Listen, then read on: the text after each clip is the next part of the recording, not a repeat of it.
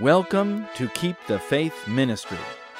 Keep the Faith brings you timely messages with in depth spiritual analysis of current events in light of Bible prophecy so you can prepare for the coming of Jesus. Listen to what the news won't tell you. Here is another important message for our times. This is Pastor Hal Mayer.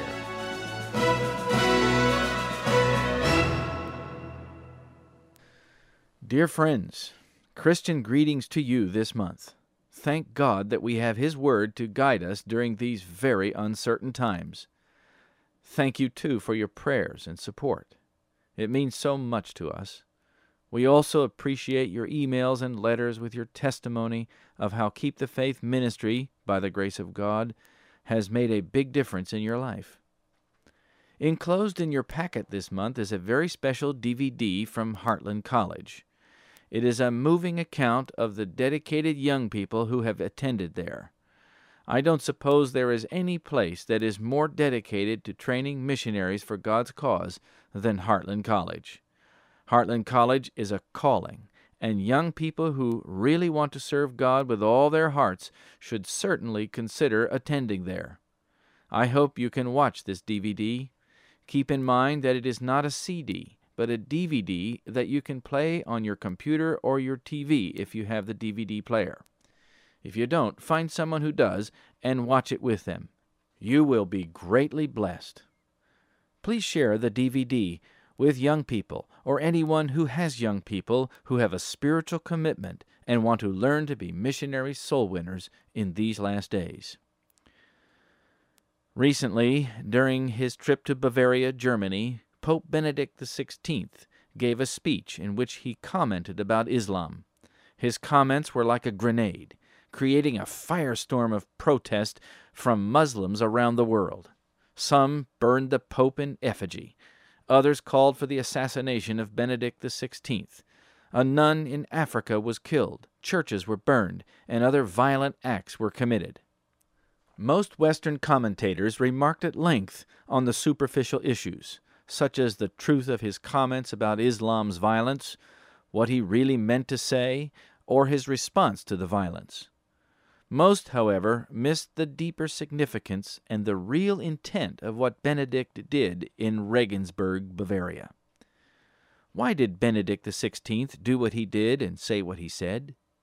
This question was largely overlooked because most commentators don't have a clue about prophecy. This month's eye opening message is packed with amazing information about recent developments in fulfilling prophecy, especially in Europe.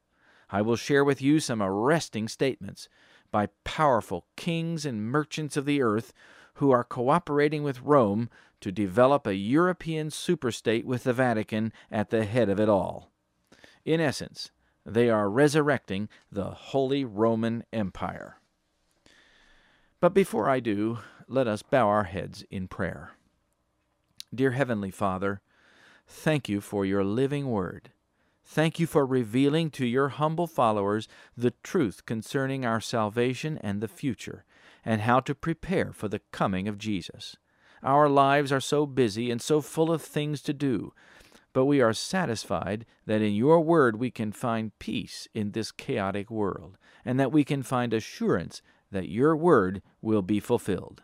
Now teach us today through your Holy Spirit as we open our study of prophecy.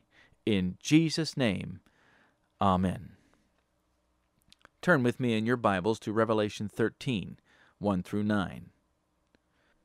The scripture reads, And I stood upon the sand of the sea, and saw a beast rise up out of the sea, having seven heads and ten horns and upon his horns ten crowns, and upon his heads the name of blasphemy. And the beast which I saw was like unto a leopard, and his feet were as the feet of a bear, and his mouth as the mouth of a lion. And the dragon gave him his power, his seat, and great authority. And I saw one of his heads, as it were, wounded to death, and his deadly wound was healed and all the world wondered after the beast. And they worshipped the dragon, which gave power unto the beast, And they worshipped the beast, saying, Who is like unto the beast? Who is able to make war with him? And there was given unto him a mouth speaking great things and blasphemies, and power was given unto him to continue forty and two months. And he opened his mouth in blasphemy against God to blaspheme his name and his tabernacle and them that dwell in heaven. And it was given unto him to make war with the saints, and to overcome them. And power was given him over all kindreds and tongues and nations. And all that dwell upon the earth shall worship him, whose names are not written in the book of life of the Lamb slain from the foundation of the world. If any man have an ear, let him hear. This sacred passage tells us of the great apostate power that once ruled the world, particularly the Western European Empire known as the Holy Roman Empire.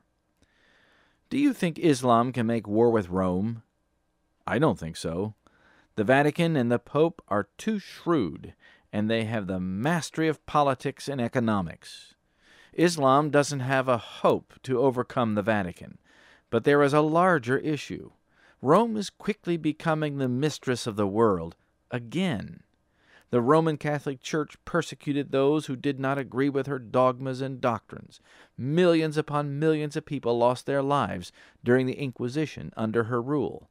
And the Bible declares that she will rule again, and that all the world shall wonder after the beast. Please note verse 7. And power was given him over all kindreds and tongues and nations. Do you think the Bible means what it says? Roman Catholicism is going to rise to worldwide power to control all kindreds, tongues, and nations, and will become a persecuting power again. In order for Rome to rule the world and force all people to worship her, she has to have the cooperation, the conspiratorial cooperation of many rulers, both political and economic. There are many who spend a lot of time looking into the secret conspiracies of this world, and there are plenty. They like to know about Freemasonry, the Bilderbergers, the Trilateral Commission, the Council on Foreign Relations, and many others. But the Bible puts them into perspective. These are the merchants and the kings of the earth, found in Revelation 18. They work with world rulers and with Rome to make themselves rich and powerful. Revelation 18, verse 3 tells us that the kings of the earth have committed fornication with her, and the merchants of the earth are waxed rich through the abundance of her delicacies. Those who control nations and those who control the economy are the ones unquestionably spoken of here.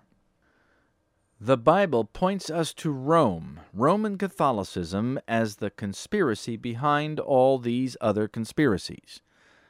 They work together to bring about the triumph that Rome has long sought the control of the world and the persecution of God's true people.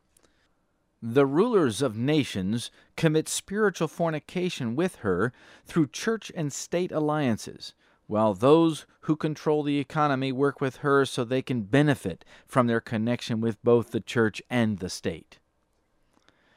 Rome is at the center of Bible prophecy, in conflict with Christ himself. These other conspiracies have their place, but they are not the focus of prophecy. How is Rome going to become the most powerful ruler in the world? How is Rome going to regain the political control that she has lost? To understand this, you have to understand a bit of history. The Middle East and Europe have been closely connected in history. When Islam invaded the West, it permanently connected the two regions. Though events in the Middle East dominate the press, we must watch something more important. For Rome to rise again to unprecedented power, she must revive the Holy Roman Empire. That involves Europe, and since the fall of the pagan Roman Empire, Europe has been divided into small feuding states. But now, the rise of the European Union threatens to unite them all under one central government controlled by Rome, through the largest economic and political government in Europe, the nation of Germany. While these nations shall not cleave together ultimately, there will be one last attempt to bring them all under one head, to give their loyalty to the Catholic Church. For the Scripture says, These have one mind, and shall give their power and strength unto the beast. Revelation 17, verse 13. Now, as the world falls apart, and as the Middle East becomes embroiled in a serious crisis, as terrorism threatens to force the unraveling of Western culture and way of life, Europeans fear that large percentages of Muslims will form a destabilizing mass. Their political leaders see the need for strong action. They realize that they need to resurrect their Christian heritage. They need to go back to their roots. And that was the message Pope John Paul II brought. He worked tirelessly to revive the Holy Roman Empire. Early in his pontificate in Spain on November 9, 1982, he said this It can be said that the European identity is not understandable without Christianity, and that precisely in Christianity are found those common roots by which the continent has seen its civilization mature its culture, its dynamism, its activity, its capacity for constructive expansion in other continents as well. In a word, all that makes up its glory. Find yourself again. Be yourself. Discover your origins. Revive your roots. Return to those authentic values which made your history a glorious one and your presence so beneficent to the other continents. While there is certainly dispute about the historical correctness of John Paul's statements, what exactly are those roots? Charlemagne, the forefather of the Holy Roman Empire, waded through seas of blood to convert people to his empire and to Roman Catholicism.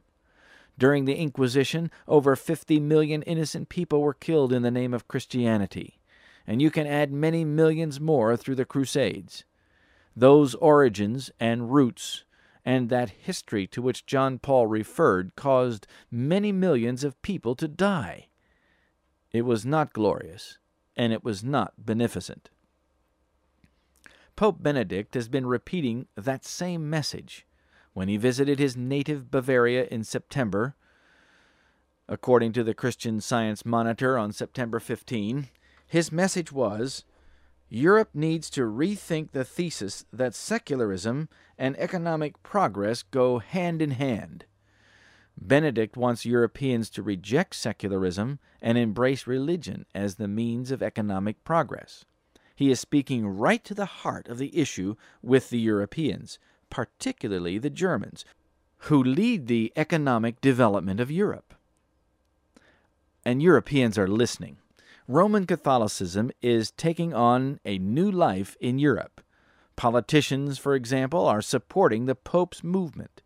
German Chancellor Angela Merkel is trying to insert a reference to Europe's Catholic Christian heritage into the EU constitution.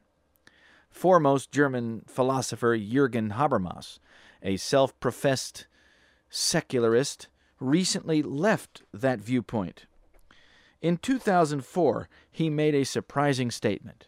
Christianity, he wrote, meaning Catholicism, and nothing else, is the ultimate foundation of liberty, conscience, human rights, and democracy, the benchmarks of Western civilization.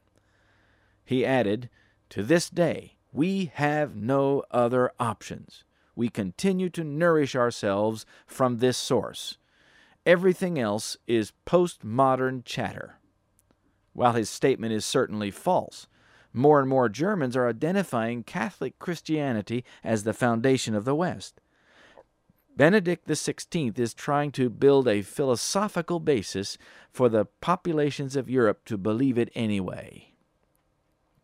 Germany's Minister of State for Cultural Affairs, Bernd Neumann, recently made a shocking statement.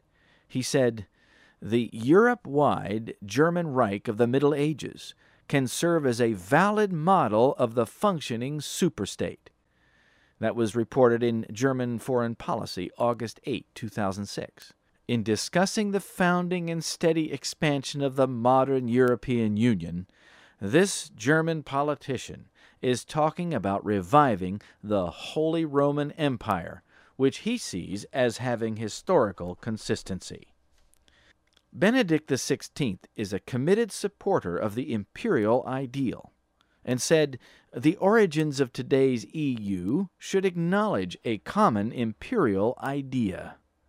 Benedict has been invited to speak in Berlin in 2007 to celebrate the 50th anniversary of the Treaty of Rome, which established the European Economic Community in the first place.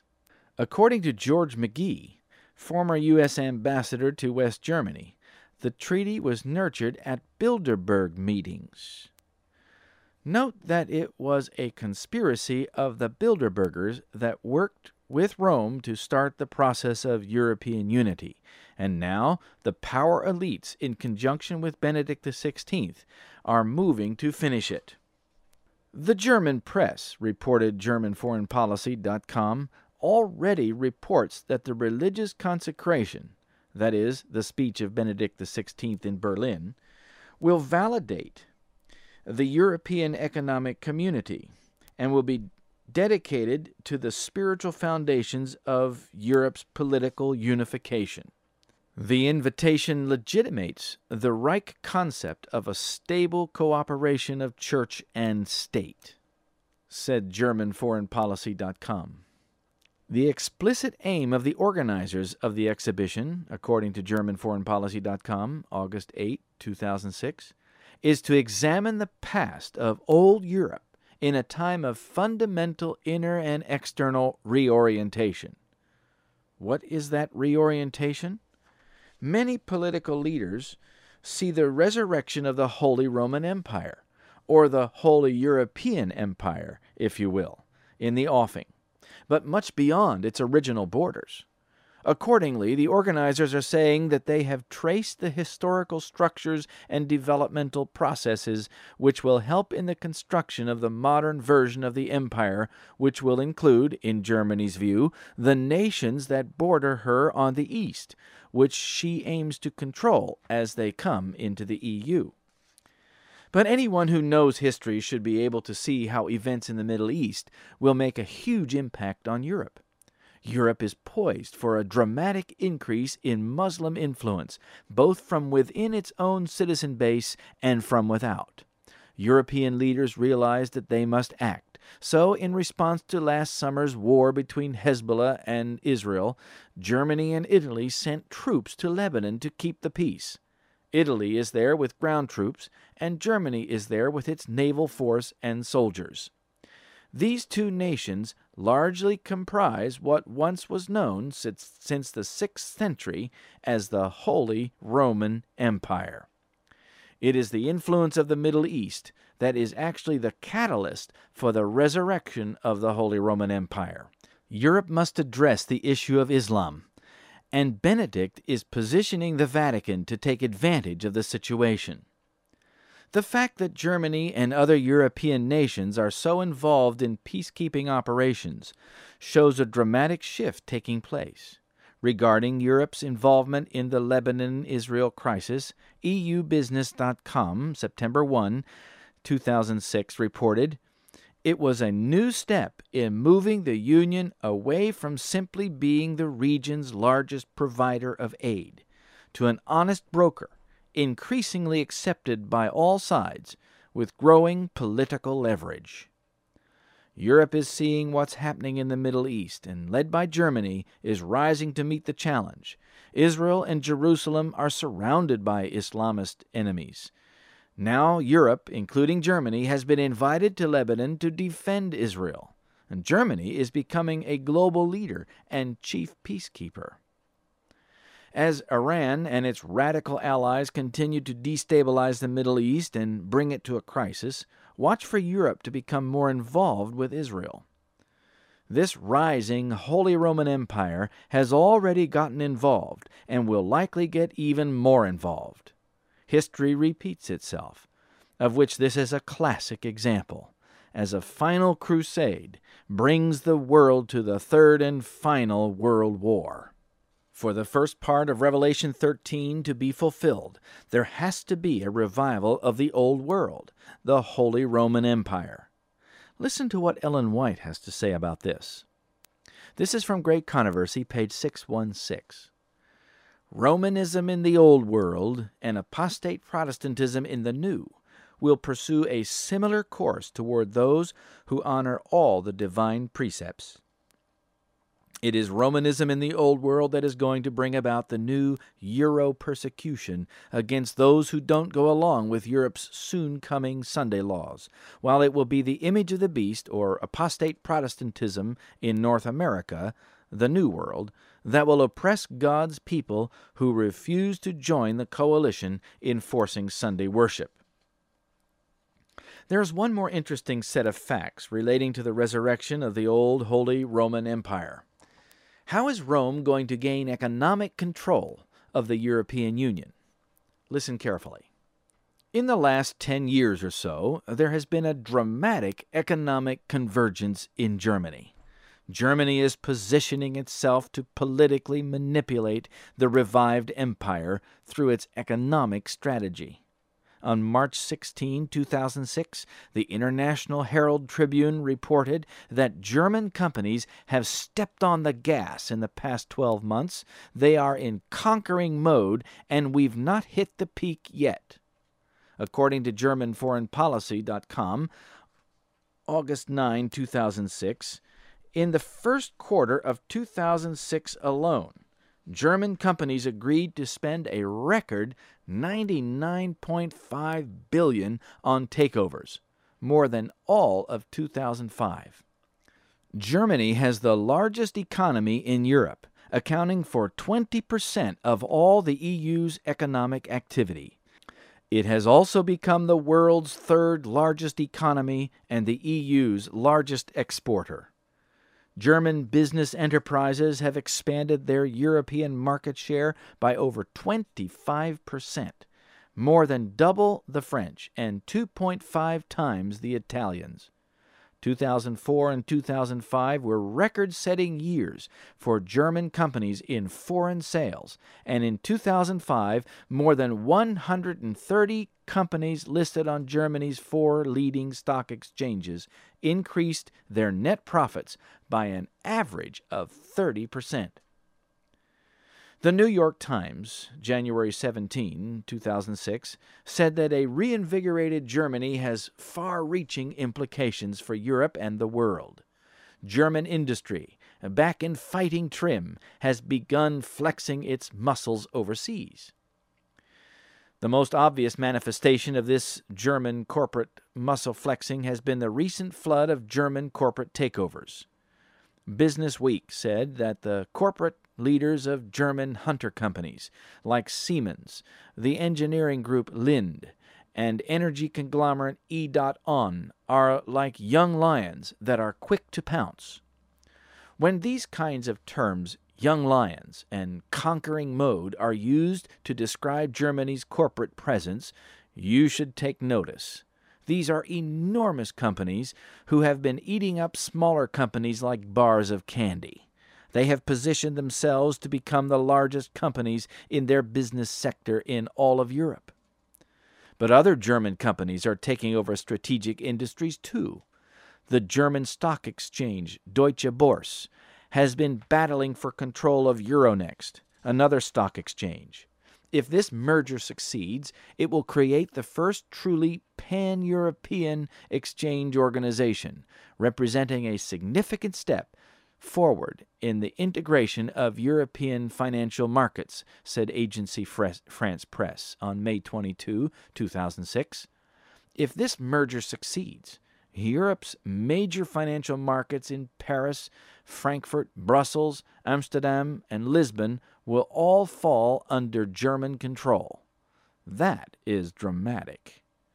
German companies such as Deutsche Bank, Deutsche Post, Deutsche Telekom, Allianz Group, RWE, and many others have all actively bought out foreign competitors, extending their reach and influence throughout Europe.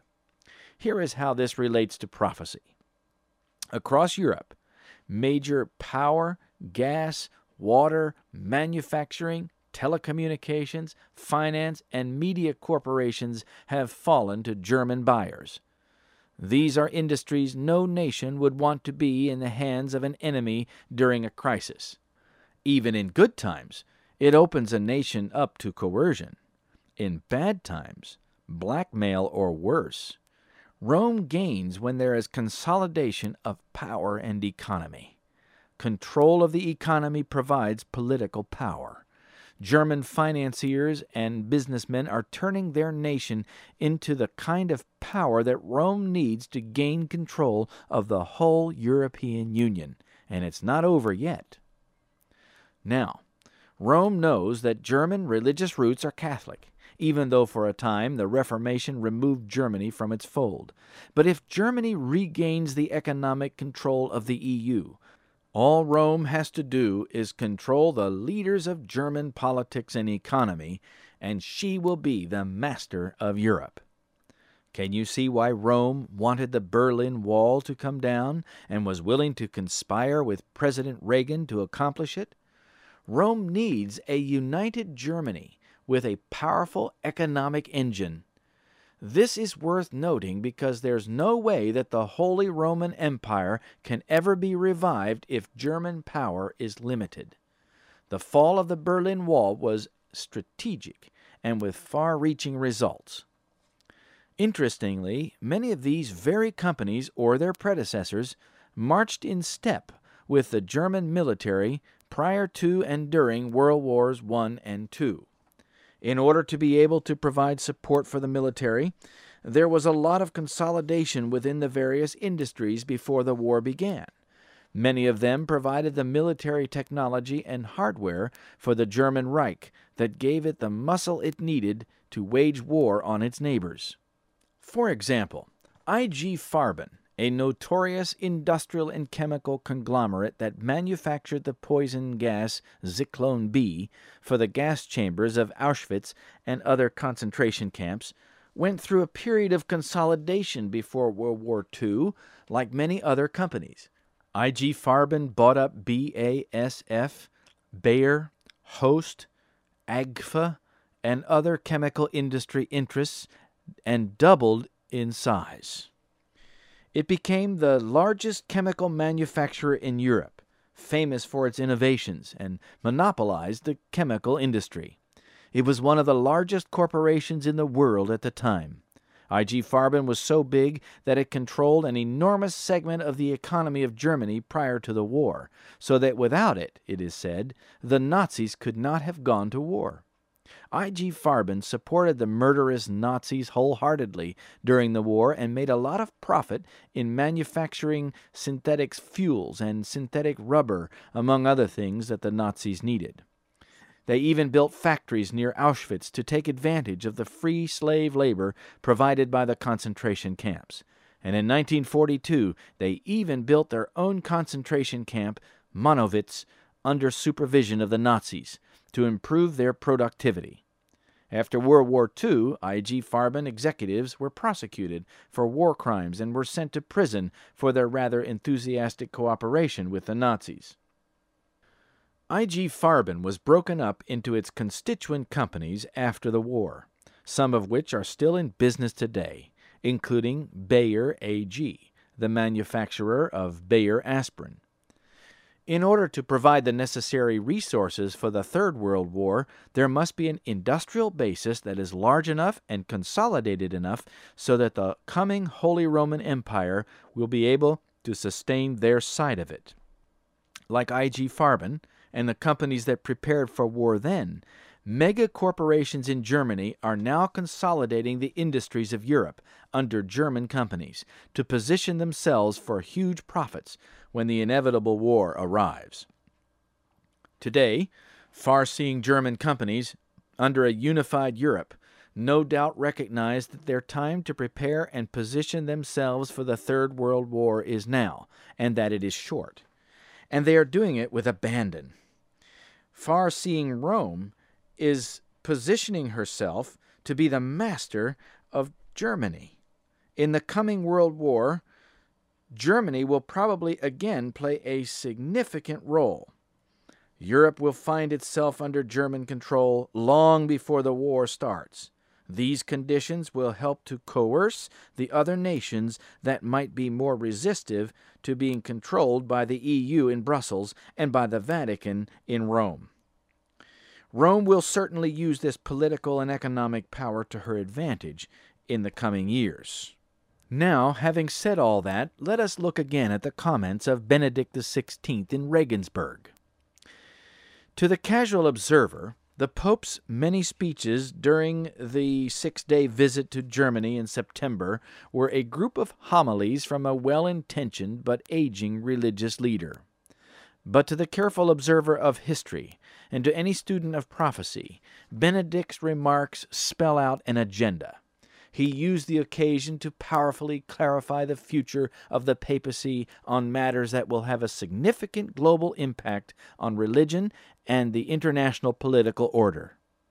While in Bavaria, the Pope had audiences with German Chancellor Angela Merkel and Germany's President Horst Kohler to discuss matters relating to German society. The Pope expressed support for Germany's concerns about the impact of Islamic penetration into German society. During his visit, the Pope covered many topics, including ecumenism, pan Islamism, the traditional connection between Germany and Rome, religion versus secularism, and the need for Europe to return to its Roman Catholic roots. But nothing was more passionately pressed from his Bavarian pulpit than his pet theme of exhorting Europe to return to its religious roots, and the burning issue of Islamic extremism. The powerful speech at Regensburg University addressed the challenges that both secularism and Islamism pose to the Church. That speech, with its reference to the statement of Emperor Manuel II Palaeologus that attacked Islam and the Holy War concept, ignited a worldwide Islamic reaction. In it, he quoted the emperor as saying, Show me just what Mohammed brought that was new, and there you will find things only evil and inhuman, such as his command to spread by the sword the faith he preached. These words ignited a reaction that will be felt for some time to come, perhaps until the close of probation. The Pope's words were taken out of context, and the shouting began. Most commentators in the media and press expressed opinions that the Pope was ill advised to use such inflammatory language, or that he did not really mean what he actually said.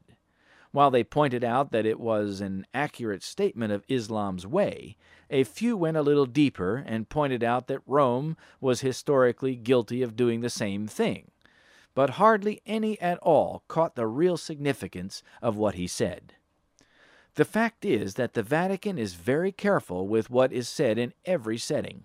Their intelligence gathering and information about the political state of the world is top notch, Benedict's words were certainly chosen specifically for that occasion and were no doubt reviewed by top Vatican officials. There is no escaping the conclusion that these words were deliberately chosen and calculated to create a certain type of response. Benedict's nearly 4,000 word speech was, in reality, throwing down the gauntlet to the Islamists. He said that violence is incompatible with the nature of God. God is not pleased by blood, and not acting reasonably is contrary to God's nature. Whoever would lead someone to faith needs the ability to speak well and to reason properly, without violence and threats. To convince a reasonable soul, one does not need to strong arm or weapons of any kind, or any other means of threatening a person with death. The key point here was that violent conversion is not reasonable and is contrary to God's nature. This is, in essence, saying that Catholicism is reasonable and that Islam is an irrational faith. Iran's President Mahmoud Ahmadinejad is not a rational being in his view, for example. Only Benedict's God is rational. It is interesting to note Benedict's choice of words and the logic behind them. Those who are reasonable don't need threats to convince them. And since Catholicism is the only reasonable faith, they will naturally come to Romanism in his view. But historically, those who are not reasonable and who refuse the reasonableness of Catholicism can be threatened, strong armed, punished for obstinacy, and even killed, as Rome actually did for centuries against anyone that she defined as unreasonable. That is, those who disagreed with her and would not come under her supposedly reasonable authority. In other words, Rome can go to war, or get her client states to go to war against an unreasonable Islam. Rome can torture, maim, and otherwise persecute individuals whom she defines as heretics, but no Christian or Christian nation under Rome's authority should ever be the target of Islam's jihad. It's just not reasonable. Benedict certainly knew that these words were bound to ignite a strong reaction. Benedict is known for his brilliant intellect. His speech was well thought out and prepared in advance. These remarks were not off the cuff or accidental. The choice of Emperor Manuel's words was both deliberate and calculated, calculated to get a reaction. There were many other examples by which to illustrate the reason of faith that he could have used.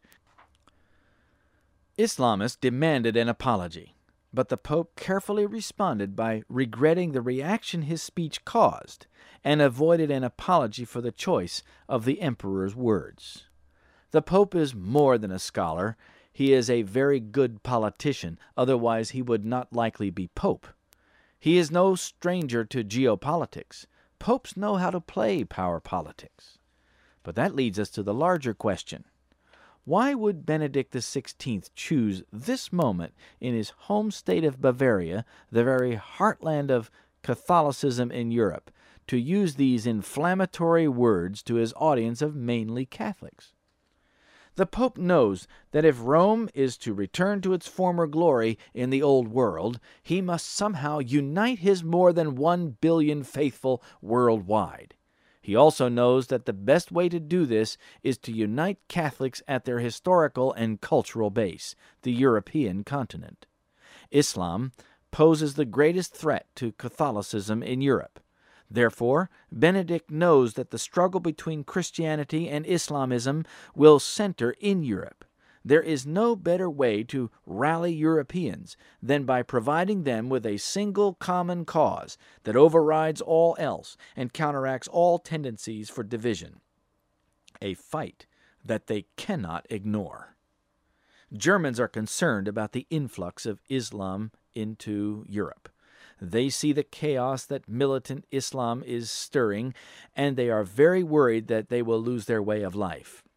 Benedict's comments were a rallying call for Eurocentric Catholics to rise up to the challenge and confront Islam. The Pope is calling for another crusade. He is actually, in the name of peace, calling for war. Could it be that the Roman Catholic Church recognized back in the late 1980s that the coming conflict with Islam would necessitate a reunited Germany as the foundation for the new Holy Roman Empire and to support the final Crusades. Could it be that Rome orchestrated the collapse of the Berlin Wall and the communist controlled East Germany with U.S. President Ronald Reagan in order to give German companies the time and the elbow room to develop their strength again and make Germany strong. Remember that the kings and merchants of the earth give their power and strength to the beast.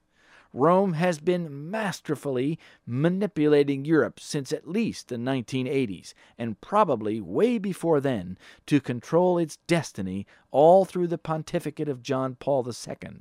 Now Benedict XVI is benefiting from it and taking it much further. While German companies are consolidating, Benedict XVI is working very hard to place the Church as the political power broker of Europe linking with Germany is a very strategic move. Germany was the core of Rome's former glory. It was Germany that provided the most support for the Crusades, though not exclusively, prior to the Reformation.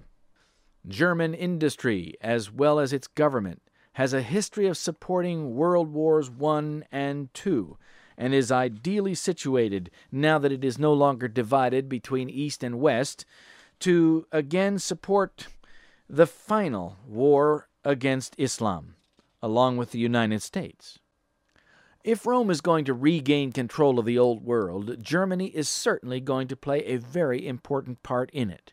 But more importantly, if Rome is going to successfully confront Islam, it will need the resources that Germany has to offer, politically, militarily, and economically. That is why it is significant that Benedict is a German. He understands the German mindset and its desire for order, Benedict's comments were designed to remind Germany that order can come when they unite under the leadership of Rome. When Romania and Bulgaria came into the EU this January, it significantly changed the political relationships within the EU. Because of the way the EU is structured, Germany and France could dominate politics according to their wishes when the EU was small. Other nations had to swallow whatever these two countries gave them. Once it grew to 25 countries, however, Germany and France could no longer dominate EU policy, but could still vote together to block anything they truly didn't like. But now, with 27 members, the EU no longer belongs to Germany and France. The other countries can outvote them if they wish. Germany and France realize that with Romania and Bulgaria now in the European Union, their political vote and voice in the European Parliament is considerably diminished. So Germany has been angling to move political power into the economic realm by its massive industrial consolidation and rapidly increasing market share.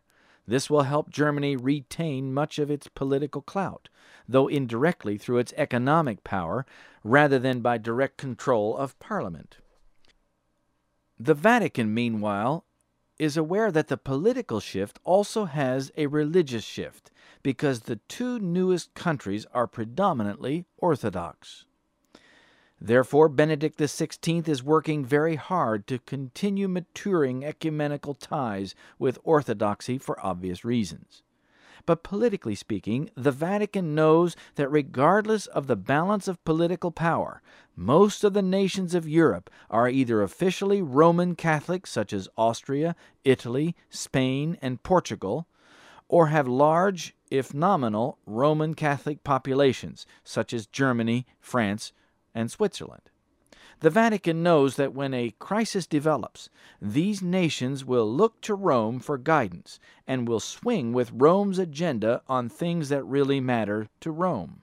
Benedict XVI is an imperialist and must court Germany with an eye to its future usefulness in the coming struggle for its own world dominance.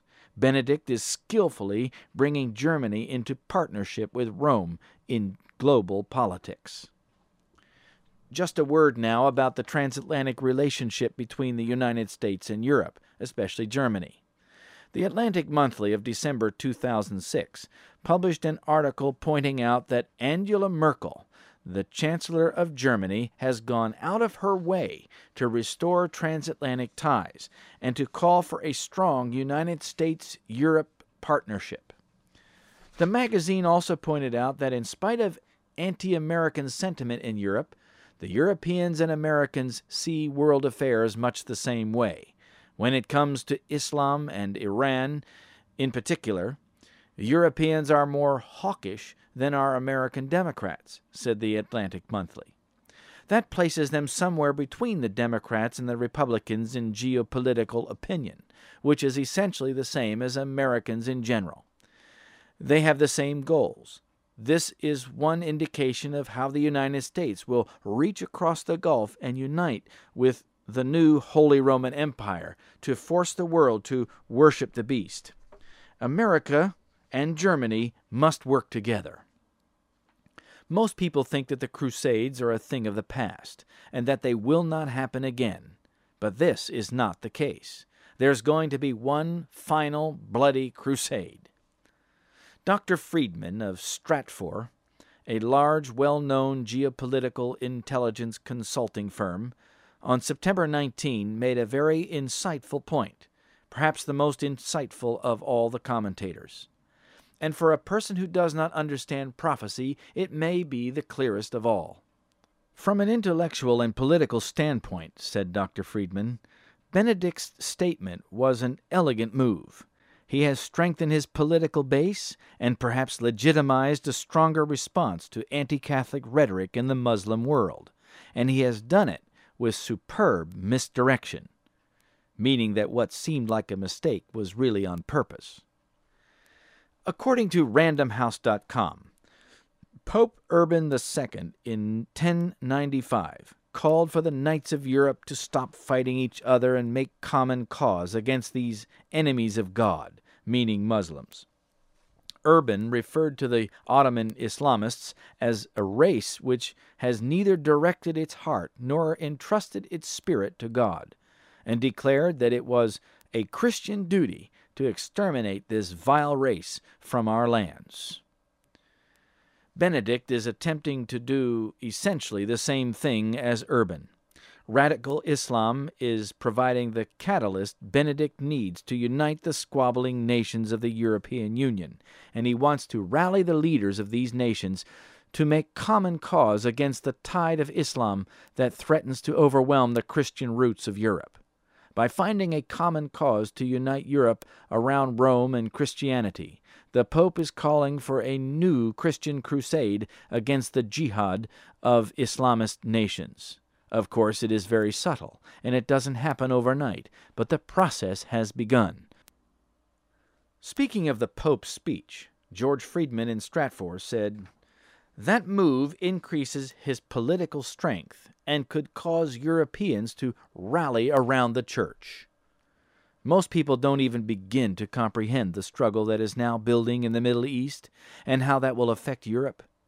In the West, Islam is portrayed as evil, while the Christian West is painted as good. The struggle is portrayed in the opposite way in Islamist countries. The natural conclusion will be that a war between the West and Middle East would be a religious war of good versus evil by both sides when in reality it is a war that will lead to the final crisis for those who love, who truly love, and keep all of God's commandments. It may also give God's people a little more time to give the final warning under the developing and more public questions that will inevitably be raised to them as the chaos increases. Keep in mind that the Crusades were one of the key elements the angels of heaven used to distract the Holy Roman Empire, as it was called, from dismembering and destroying the Reformation in the time of Luther, so that it could grow and mature. Today, the angels may well use Islam again to provide the same kind of cover for God's last remnant people, giving the last warning message of Revelation 18. But keep watching the circumstances in Europe because these very same issues may well accelerate the development of Sunday laws as tensions grow more intense. A war with Islam would also awaken the interest of the general public concerning what the Bible has to say about end time events. There would certainly be many and numerous interpretations in the religious world, but the circumstances would inevitably give God's people a hearing as the crisis nears. The Pope's purposeful and deliberate Regensburg speech greatly increased the tensions between Islam and the Christian West. Pay attention to the Middle East, but also pay attention to Europe. My friends, the Holy Roman Empire is on the rise, just like prophecy said it would be. It carries with it the same principles of the old Holy Roman Empire. We are living in the time just before the final struggle for control of the world and the final war of Armageddon. The Bible tells us that Rome will work with the United States to bring about the image of the beast and impose the no buy, no sell decree on God's faithful people. We can also see that she will work with the nations of Europe to build her power and former glory. The noon of the papacy will be the midnight of the world once again. We have spent a lot of time studying the American side of the struggle in the pro- fulfilling of prophecy, but now I hope that you can see another side to this same struggle for world power. Rome is trying to rebuild Europe's loyalties under her banner. She is using the United States to help her, but ultimately, the European Union will bow to her authority alone. As the confrontation with Islam grows, watch Europe carefully. Benedict is now trying to reach out to Muslims. This has a strong political side to it, but it is worth noting that he criticized them and then reached out to them. This is a strategic tactic used to place the Vatican in the midst of the conflict as the major player and peace broker. Just after the centralization of political and spiritual power under Rome, the fourth angel of Revelation 18 will give the last and final warning. Listen to the words of God's prophet John as he writes concerning what he saw in vision. Revelation 18 1 through 5 says, And after these things I saw another angel come down from heaven, having great power, and the earth was lightened with his glory. And he cried mightily with a strong voice, saying, Babylon the Great is fallen, is fallen, and is become the habitation of devils, and the hold of every foul spirit, and a cage of every unclean and hateful bird. For all nations have drunk of the wine of the wrath of her fornication, and the kings of the earth have committed fornication with her, and the merchants of the earth are waxed rich through the abundance of her delicacies. And I heard another voice from heaven saying, Come out of her, my people, that ye be not partakers of her sins, and that ye receive not of her plagues. For her sins have reached unto heaven, and God hath remembered her iniquities. My friends, don't you want to be a part of the loud cry? I do. This is at the same time as the beast is exposed, and just before her punishment is meted out to her. There will be thousands upon thousands of people who have spiritual questions as these huge developments unfold. Now is the preparation time.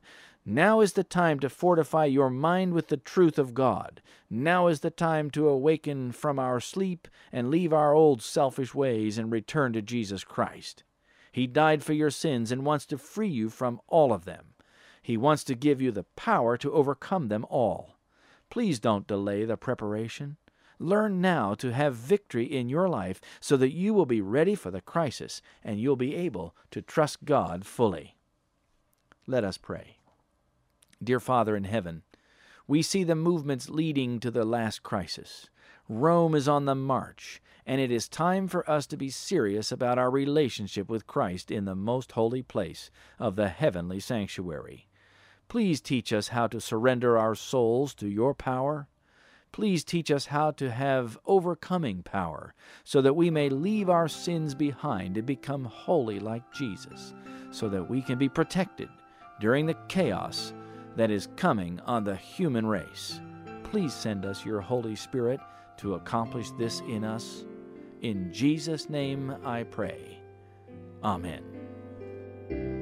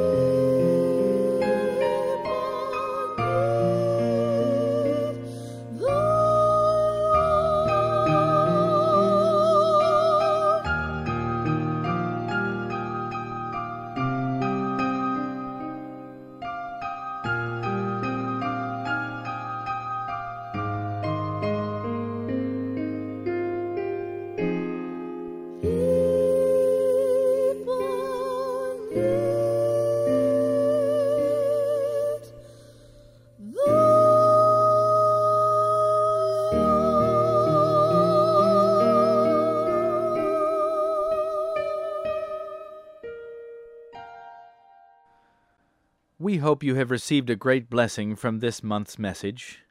Your prayers and gifts mean much to us. Thank you for your support. The song you have just heard, entitled People Need the Lord, is from a CD entitled On Our Journey Home by the Three Angels Chorale.